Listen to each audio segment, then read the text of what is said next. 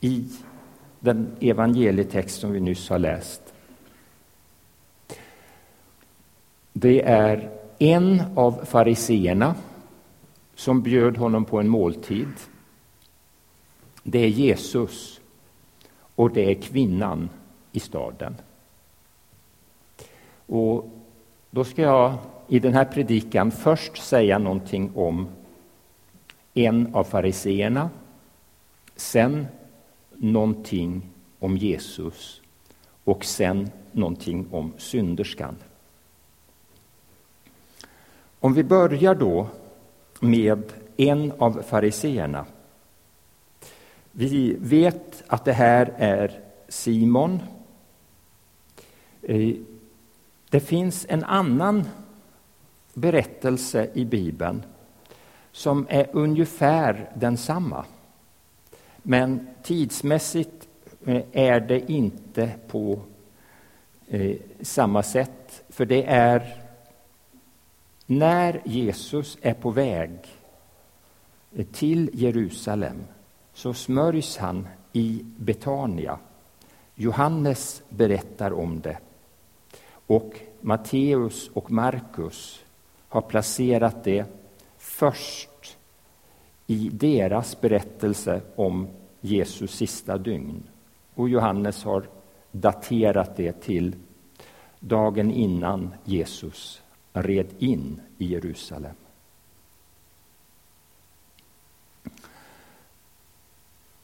Vissa paralleller, men ändå olika. Och därför behöver den här Simon inte vara Simon den spetälske i Betania, utan en annan Simon. Han var farisé. Och som farisé så var det noga för honom med att följa Guds lagar och regler. Till att börja med så fanns det en nyfikenhet hos fariseerna kring vem denne Jesus var. Och vi läser i evangelierna inte bara om Jesu konfrontationer med fariseerna utan vi läser också att det finns en hel del möten mellan Jesus och fariseerna. Det här är ett utav dem. Det var väl egentligen ganska naturligt att det fanns sådana här möten. Därför att fariseerna var ju ivriga i att följa Guds lag och bud. Och när de var ivriga och det fanns en annan lärare som var väldigt bra på att lägga ut Guds lag och bud så fanns det hos fariseerna en längtan efter att få kontakt med denne man.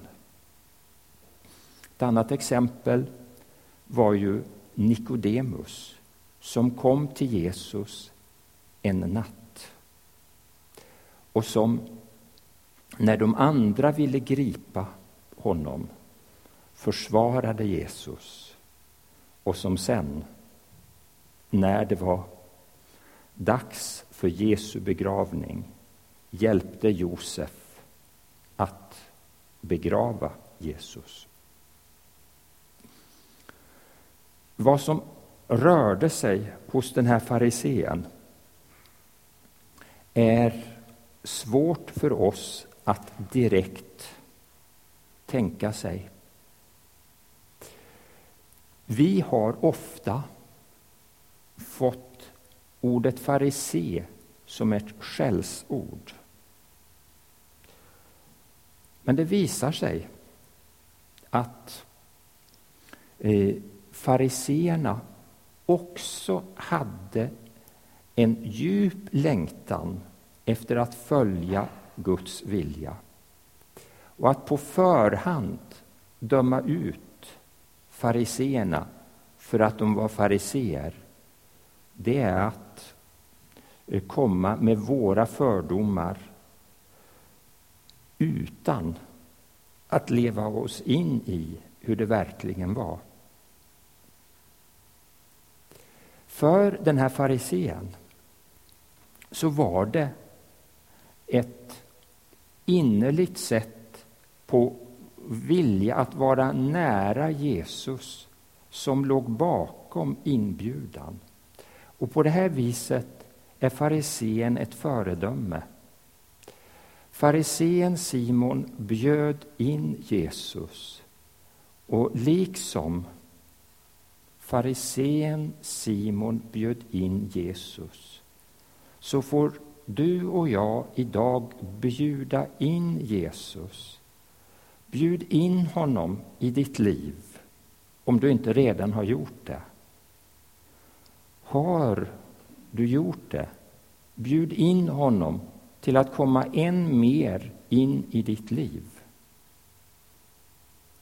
Du kan inte få för mycket utav Jesus. Men när du bjuder in Jesus och har bjudit in Jesus och ber honom komma ännu längre in då kan du märka att du inte bara bjuder in Jesus utan du bjuder också in de som Jesus är vänner med.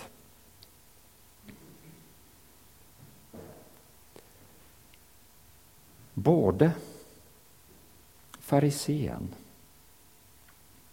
Simon och Jesus hade läst sitt gamla testamente och kände till den gammaltestamentliga läsningen som David gav oss för en stund sedan. Bägge kände till Elias kamp mot drottning Isabel. Hon som hade fört in avgudadyrkan i de nordliga delarna utav landet in i Israels land, bland de tio nordliga stammarna genom sin position som drottning och gift med Achav. Bägge var positiva till Elia och stod på hans sida. Men nu kom det en annan frågeställning. Jesus var villig att inte bara hålla på renheten som Simon var noga med, utan också på öppenheten. Jesus hade en öppenhet för alla slags människor, inte bara för farisén.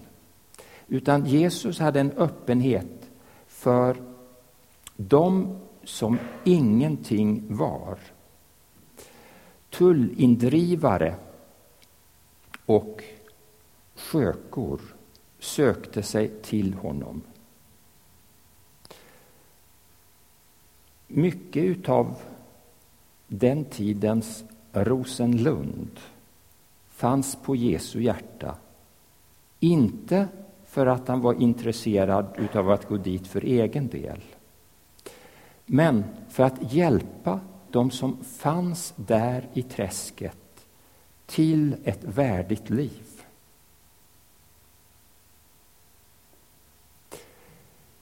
Hela Jesu attityd gick ut på att möta dem som ingenting var. Den fromhet som Jesus hade eh, stämde överens med Simons så tillvida att han var noga med att göra det som Fadern ville. Men inte på ett hårt och fyrkantigt sätt som det lätt blir om man har en lagbok som man ska följa till punkt och pricka. Utan Jesus var intresserad av att göra det som Fadern ville på ett lite mjukare sätt. Och då handlade det inte i första hand om renhet eh, för renhetens skull på ett fyrkantigt sätt. Utan det handlade om den öppna renheten som bestod i att dra in så många människor som möjligt i renheten.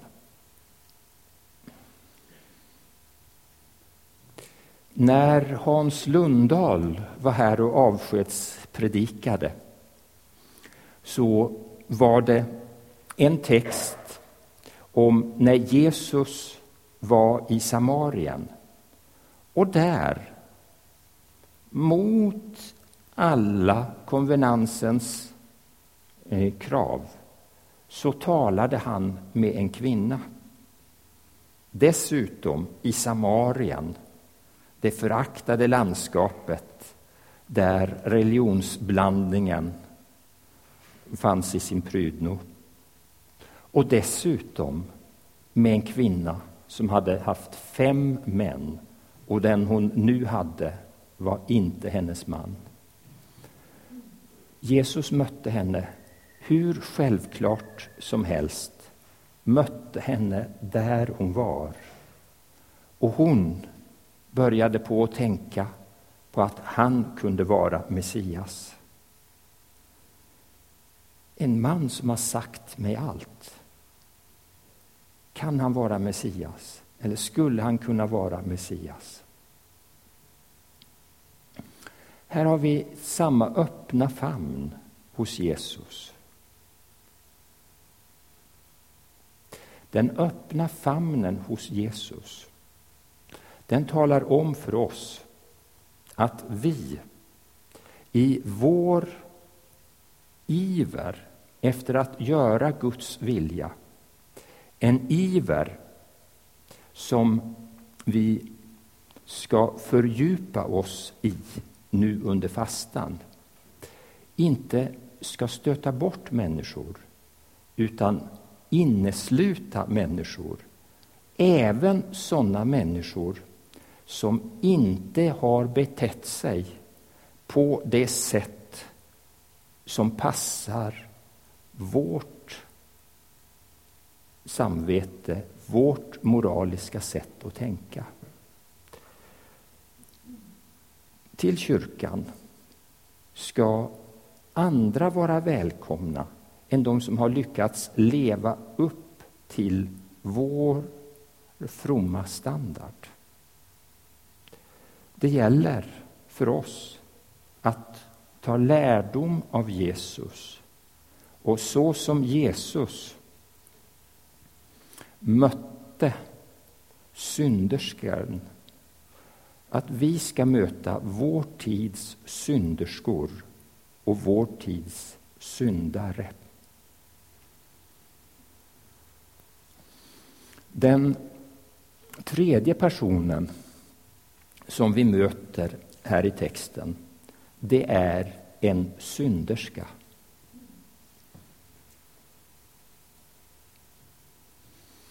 Eh, Eh, för det första, det är ju märkligt att någon kallas synderska. Därför att eh, på den tiden så var det ungefär 50 procent utav folket i Israel som var synderskor. Övriga 50 procenten var män och var syndare. Men här var det en viss synderska som hade blivit stämplad.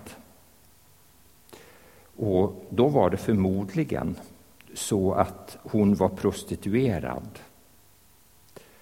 Men om hon som prostituerad hade varit en synderska så hade hon ju med sig i den synden minst lika många män.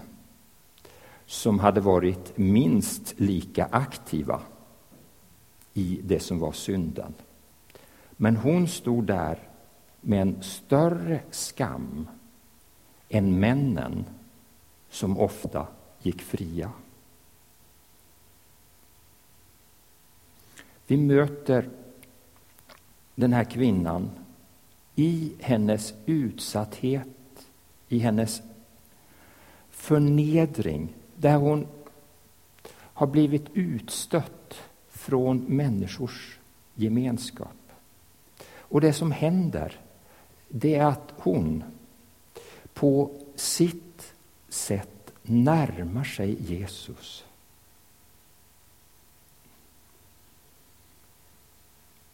Du som närmar dig Jesus, var beredd på att liksom den här kvinnan gjorde det på lite ovanliga sätt så tycker Jesus om när du närmar dig honom på ovanliga sätt. Det är en sak som Benjamin behöver höra från den här predikan och kan någon säga det till honom. Det var bra gjort utav honom att nappa på det här initiativet att vara ledare för 12 till 14 årsgruppen med så kort varsel. Eh, före gudstjänsten så fick jag en fråga av Daniel. Han hade ett problem. Det var nämligen så att han är fadder till ett barn. Och så när det barnet döptes så fungerade inte dopljuset. Då gör vi så här, tänkte Daniel, att eh, vi tänder dopljuset här när vi ber för de döpta barnen. Strålande idé, tyckte vi andra. Så nu får Daniel vara med och även hjälpa till med nattvardsdistributionen idag. Exempel alltså på initiativ. Ni ser en lapp, eh, en A4-lapp med initiativ för att nå utanför eh, Buråskyrkan. Väldigt positivt med kreativa initiativ för att dra människor in i vår gemenskap.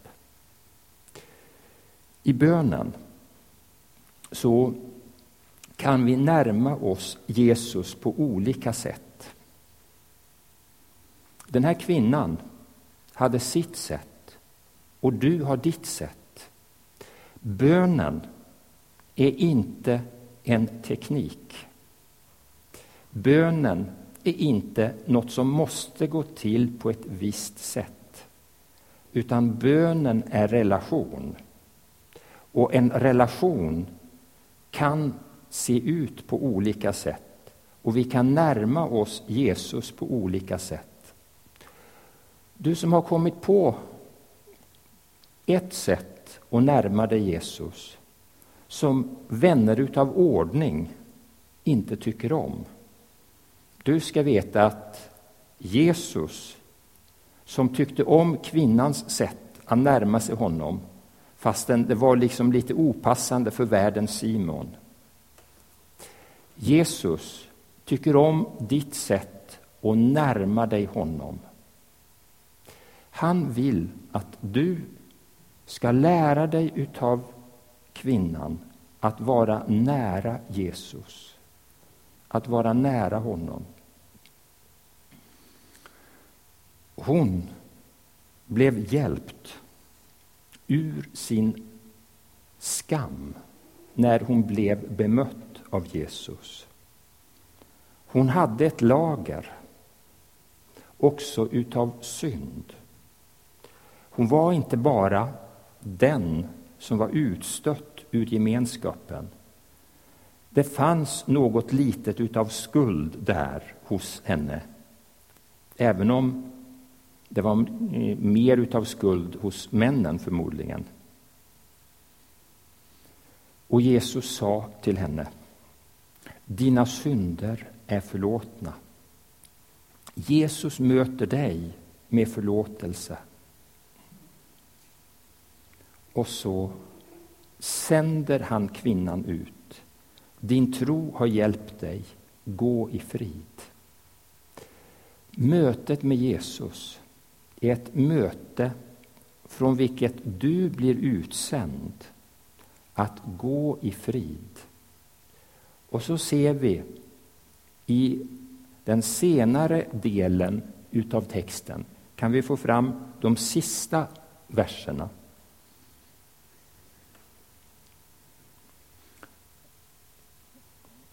Där ser vi hur kvinnor är med och följer Jesus. Maria, hon från Magdala,